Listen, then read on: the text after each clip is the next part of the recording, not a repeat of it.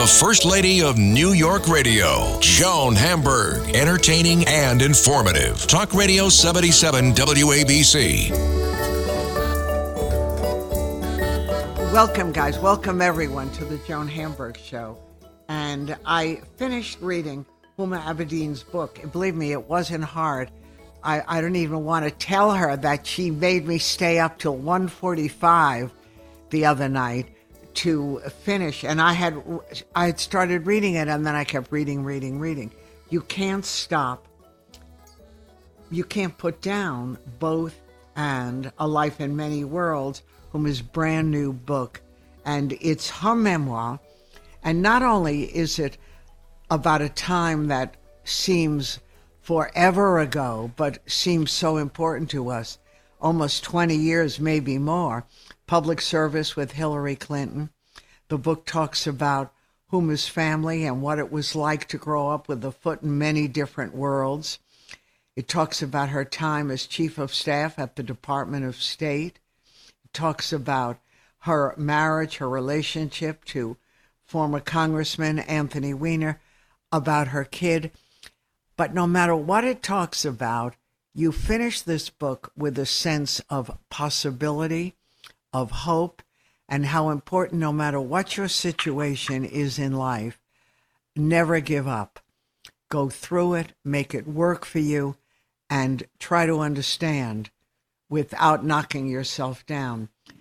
And I thought it was a, a brave, incredible, and certainly time consuming thing to do to write a memoir like this. And I know that you probably locked yourself up for months at a time. I don't know how you did it. well, first of all, Joan, I'm so thrilled to be talking to you, and thank you for everything you said about my memoir, my my my story, my journey. I loved writing about it. Uh, actually, writing it was therapy. I would lock myself away at friends' uh, houses or at home and would go back and forth, you know, taking a break and writing because, you know, it's a big, it was a big, it was a big journey. And it is, as, as you describe, I cover a lot of different aspects of my life, my professional life, my marriage, my early family history. Um, and I really wanted to do all of it justice, my parents, my boss, and really for my son. Because in the end, this book is, is, is, is, is really for him. It's for my father and my son is how I best uh, describe, uh, I describe it, and all the women in my family, the matriarchs in my family, my grandmother, who's the reason I am where I am today, this a really bold, right. ambitious young woman. And you from know, your grandmother, who ahead of her yep. time was filled with ambition. Going to school was a major undertaking, and she did. That's exactly right. An eight year old in 1910, a little girl in India at a time when little girls were not sent to school to be educated. And you know, I think about her a lot. And it's, it's, this notion of how, what was it in her as an eight year old girl that just gave her the idea, the intuition, the feeling that she needed to go to school and be educated. And she was. And every time I've gone on a trip or met a, you know, been on Air Force One or traveled to all these incredible spaces and places or been in meetings and been on these incredible campaigns, I really is a testament to the commitment she had to improve her own life and as a result, the life of her daughter, her children, and, and grandchildren. And I'm, I'm a direct, you know, result of that. Right, but isn't it when you think back, especially after writing a book like this that mm-hmm. covers everything from childhood mm-hmm. to your amazing family and the loss of your dad much too young and mm-hmm. having to deal with that? What a coincidence things are that as a kid, 21 years old, to mm-hmm. apply as a college intern at the White House. I mean, how does that happen? And the thing is, most people would say, oh, I don't have a shot. And, yeah. you know, nice thought and let it go. Yeah. But you carried it through, and to your shock, you got the job, which was the beginning of your journey.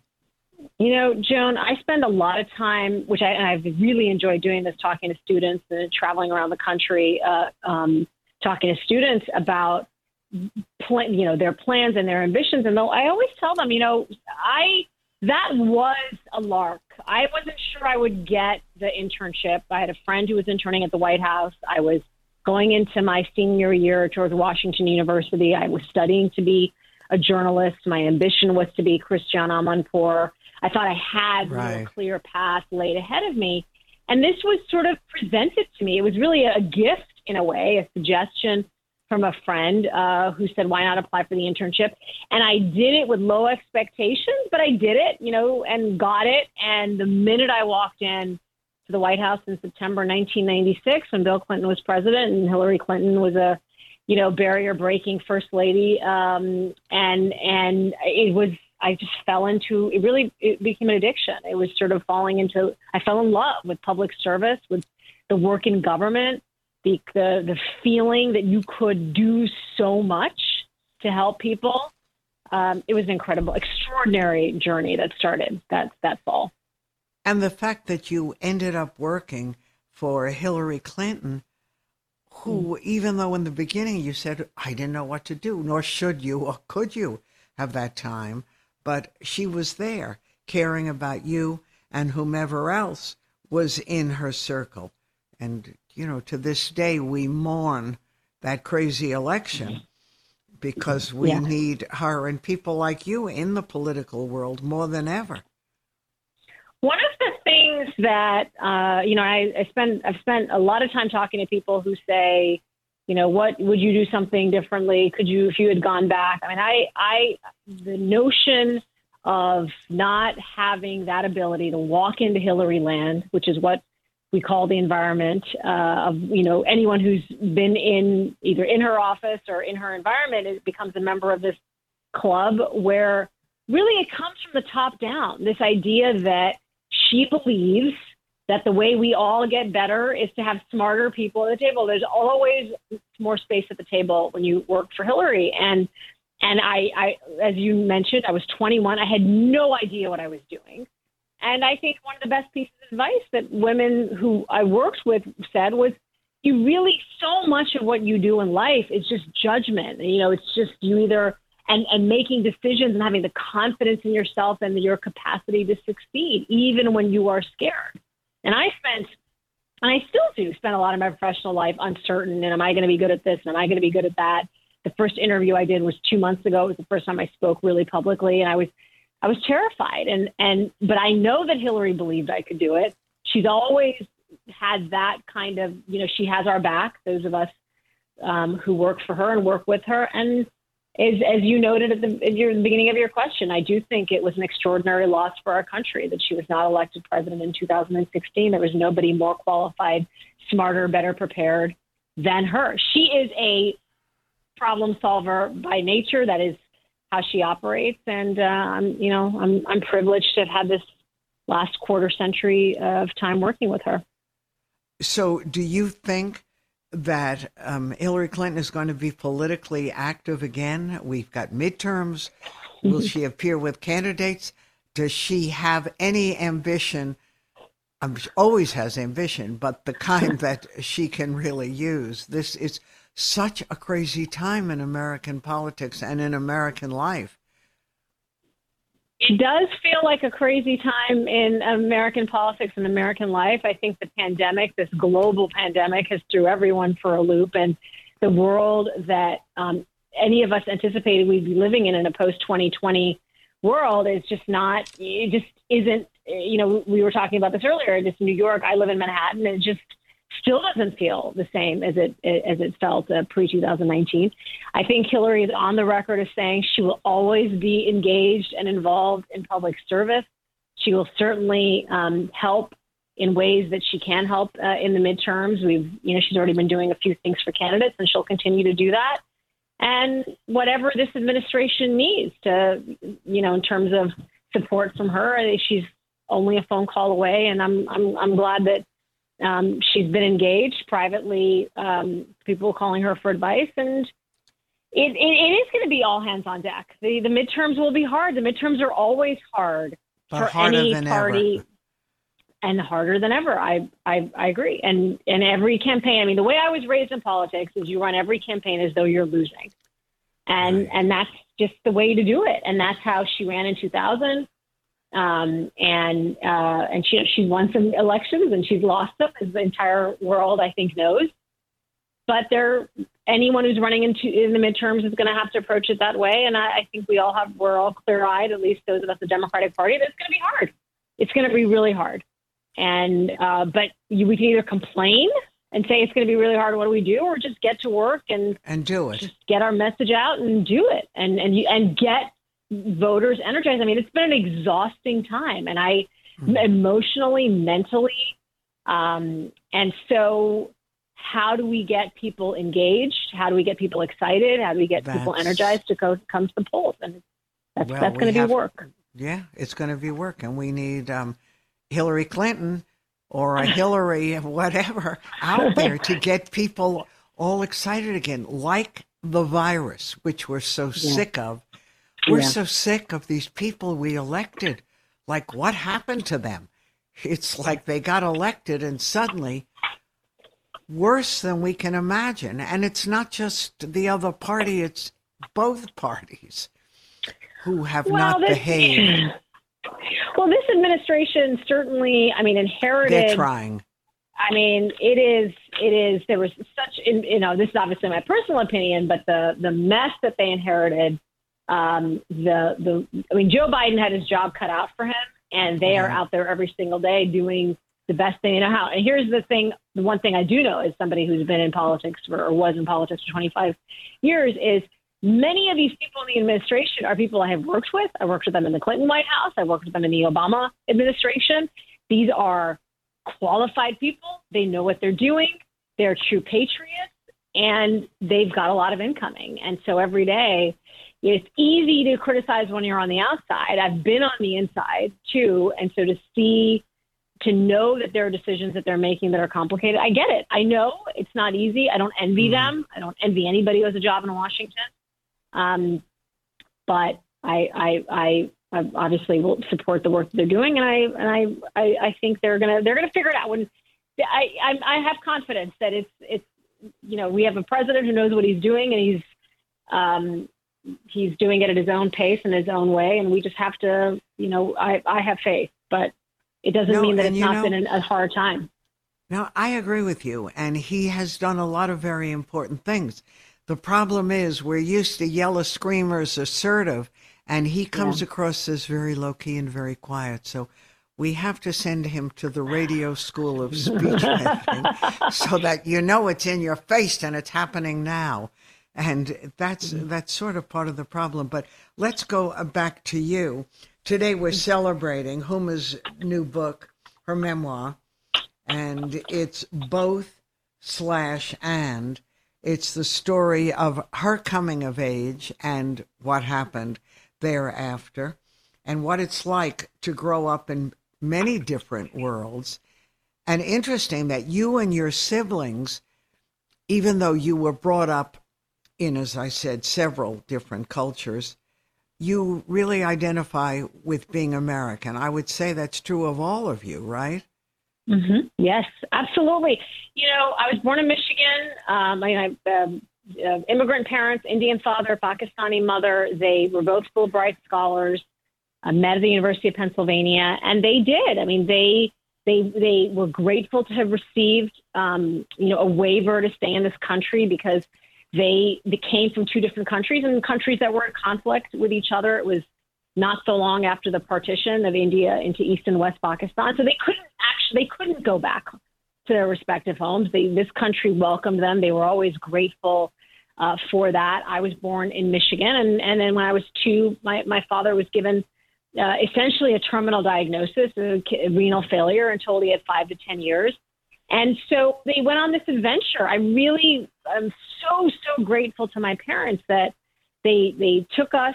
We, we moved to Saudi Arabia, and then every summer they were both academics. We had the summers off, and we would travel all over the world. And sometimes I feel bad. My son will come to me and he'll show me something that he's found on his iPad about tsunamis in Asia, and I think, oh my God, when I was his age, I was walking down the streets exactly. of Jakarta and Tokyo and Shanghai and I mean, we just we were out in the world. I mean, we did have that gift, and I think it gave me a different perspective, certainly from people around me when I was both at the university and at the White House, and and I and it's and and I I feel I hope we can refine that in a world where things seem to be so much more either or these days. That's why the book is called Both and. That we have to stay true to our own principles and values and identity. I mean, everywhere we traveled, we traveled as Americans. And I think my parents, you know, decided that for us because they determined that it was the identity that would give us the most freedom to explore our our, our you know the our individuality, our confidence, our capacity and belief to do anything. Doesn't mean this country is perfect. I think they knew that. Um, but it's certainly the ideals and principles that you know it represented to be an American. That's something in the world. And back in the 1990s, you know, we were the big, we were the sole superpower in the world. Um, it was a different time, but uh, boy, were we lucky to have lived that uh, kind of life, and um, I you know, want to be able to gift my son some of that as he gets older too. So now, now that the book is out and you've had time to talk about it and digest it, and it's like the best shrink in the world, right? When you see your life laid out in front of you. Was mm-hmm. that book healing for you? I mean, not that, you know, everyone needs a little healing, but did the book make you come to terms with everything and now have all the energy and strength to go forward, whatever path? Oh, you know, Joan, it's almost like you've been in my head uh, for the last few days. It was the greatest therapy. Just putting it all, first of all, on the page and having had to have processed it because, you know, I got to a very low place and a very, very low place. Of and course. I think one of the reasons the book has actually connected, um, I'm very grateful for this with some, some people, and particularly during uh, the pandemic, is that mental health in particular is has become increasingly a, a topic that's less taboo. I mean, I probably you know, there was a lot of pressure for me to write this book earlier, you know, right after the 2016 campaign, or maybe even after the 2008 campaign, or right after my marriage fell apart in 2011. But it, it I needed to do the work. I had to go get professional help. I went to go and see a qualified therapist to help, you know, me work through that process. I wrote the book. The book came out, and then just talking about it felt amazing. And every time I get a a text message or a message on Instagram or Twitter, you know, I didn't used to be on social media. I have been for the book tour. When I read these messages, I cannot even tell you. Uh, it makes it brings me to tears when I hear other people's stories in America, but also around the world of having to deal with something really, really hard and not sure they can get to the other side. It doesn't mean my healing is complete for, by any means. I mean, I I think I'll be working on myself for the rest of my life. And and and in fact, I was just in uh, Paris uh, for a work trip, and I, you know, just got some bad news, and I was so and I found myself like getting back to that place where I was just really sad. Right. And and and so no, it's not. I've done and I've moved on. It's it's constantly doing the work and and looking on the bright side and believing in hope. And isn't that what resilience is? You get up every single day and think, okay, today's going to be better than yesterday because yesterday was pretty horrible. Um, I've had a lot of horrible yesterdays. I've had a lot of phenomenal yesterdays. And I think what I've accepted, and maybe today's the day I needed to be talking to you about this, is that there will still be bad days. it's not going to be perfect but right. I I am I am going to believe that there will be more good days than bad days, of and uh, and and uh, I'm glad to be able to share that with uh, with people. And you also had a problem which a lot of people don't have. You were going through literally the worst in public, and yet you had your job, which was 24 yeah. 7. So yeah. you couldn't take the bad, the sad, the angry, the humiliated on that stage. You had to go do your job no matter what. And you did. Yeah. So you couldn't really grieve the way one has to grieve to deal with it. So the book really right. served a very important purpose. Not only a gift for your child to know about the family, you know, beside the other stuff and the history and all yeah. the things that makes one proud. Absolutely. But Absolutely. It gave you an opportunity too to heal as much as one can heal from trauma and stress. Yeah. Exactly right. And you know, part of it is, and I write, I write this in the book that I had gotten very good at compartmentalizing.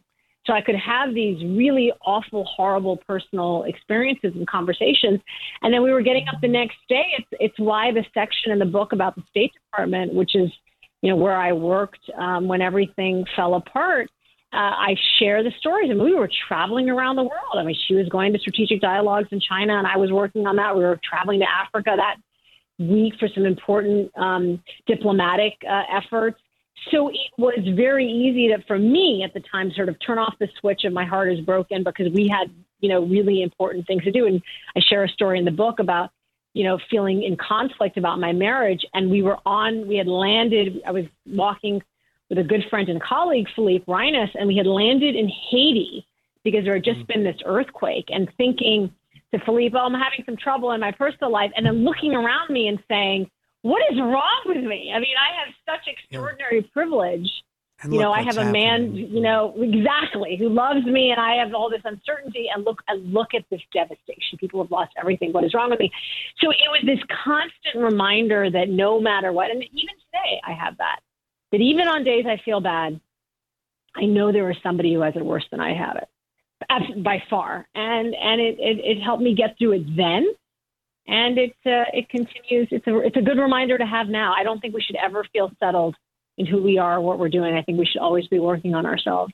No, we and, can't, and that's um, part of the problem yeah. of the pandemic was, yeah. you know, the nothingness for so many people, not willingly, but part of this whole thing. We have to learn to step over it now and yeah. energize ourselves and get involved in the world again, and especially mm-hmm. the political world. It's urgent that we all understand that we have a responsibility. And yeah. speaking of that, have you given thought or had time to give thought to what the next phase will be, or are you letting it happen? You know, I thought I, uh, I, I, I. The short answer is I think I'm now actively really trying to figure out what it is I want to do when I grow up. I, you know, mm-hmm. I think Hillary Clinton's always going to be part of my life. I will always, you know, be there to support her uh, in any way that she needs the support. But I do think at, you know, at 46, trying to figure out uh, what what my next um, adventure is going to be. Maybe it'll come to me, but I think more than likely, I, I, I think I have to start getting up and dusting off my mm-hmm. resume mm-hmm. and uh, and and doing something about it. And I'm hoping to do that actually in the coming weeks. And I know people have talked about you running for office and things like that. And, you know, basically you were referred to as a quiet person, always making important decisions and things. But in the book, you yell loud and clear. So maybe all the things you thought you couldn't do about running for office, maybe you can do. Yeah. Maybe. I look, I don't see myself running for office because I only because, yeah, and this is I this has taken me some years to get to. It's not that I don't think I'd be good. I do think I'd be good, and I think the Huma even of a year ago would have said, oh, "I have no idea. I'm not sure." I just know what it takes. I know what it takes mm-hmm. to run for office. I know the the commitment, the sacrifice, uh, you know, I'd have to make in terms of my family, my son especially. And and it's hard out there and it's only it's only gotten worse. And i have certainly lived in the cauldron of the nastiness right um you know uh, the worst of the worst. So it's not that appealing to me um in the moment um and uh, but but who knows? Maybe, maybe i will one day. I don't but i just don't i don't see it in my cards at the moment. Okay but you certainly didn't see being chief of staff of hillary clinton either no when you were trying to figure out who I am and what I want to be.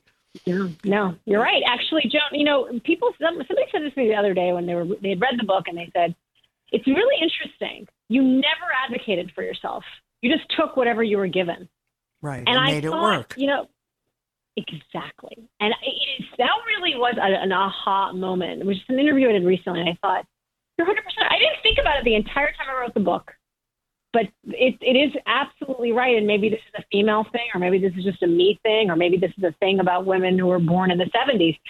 Um, I just took whatever was given to me. And I think now I need to shift and say, I want or I can do this. And, um, and I intend to do that.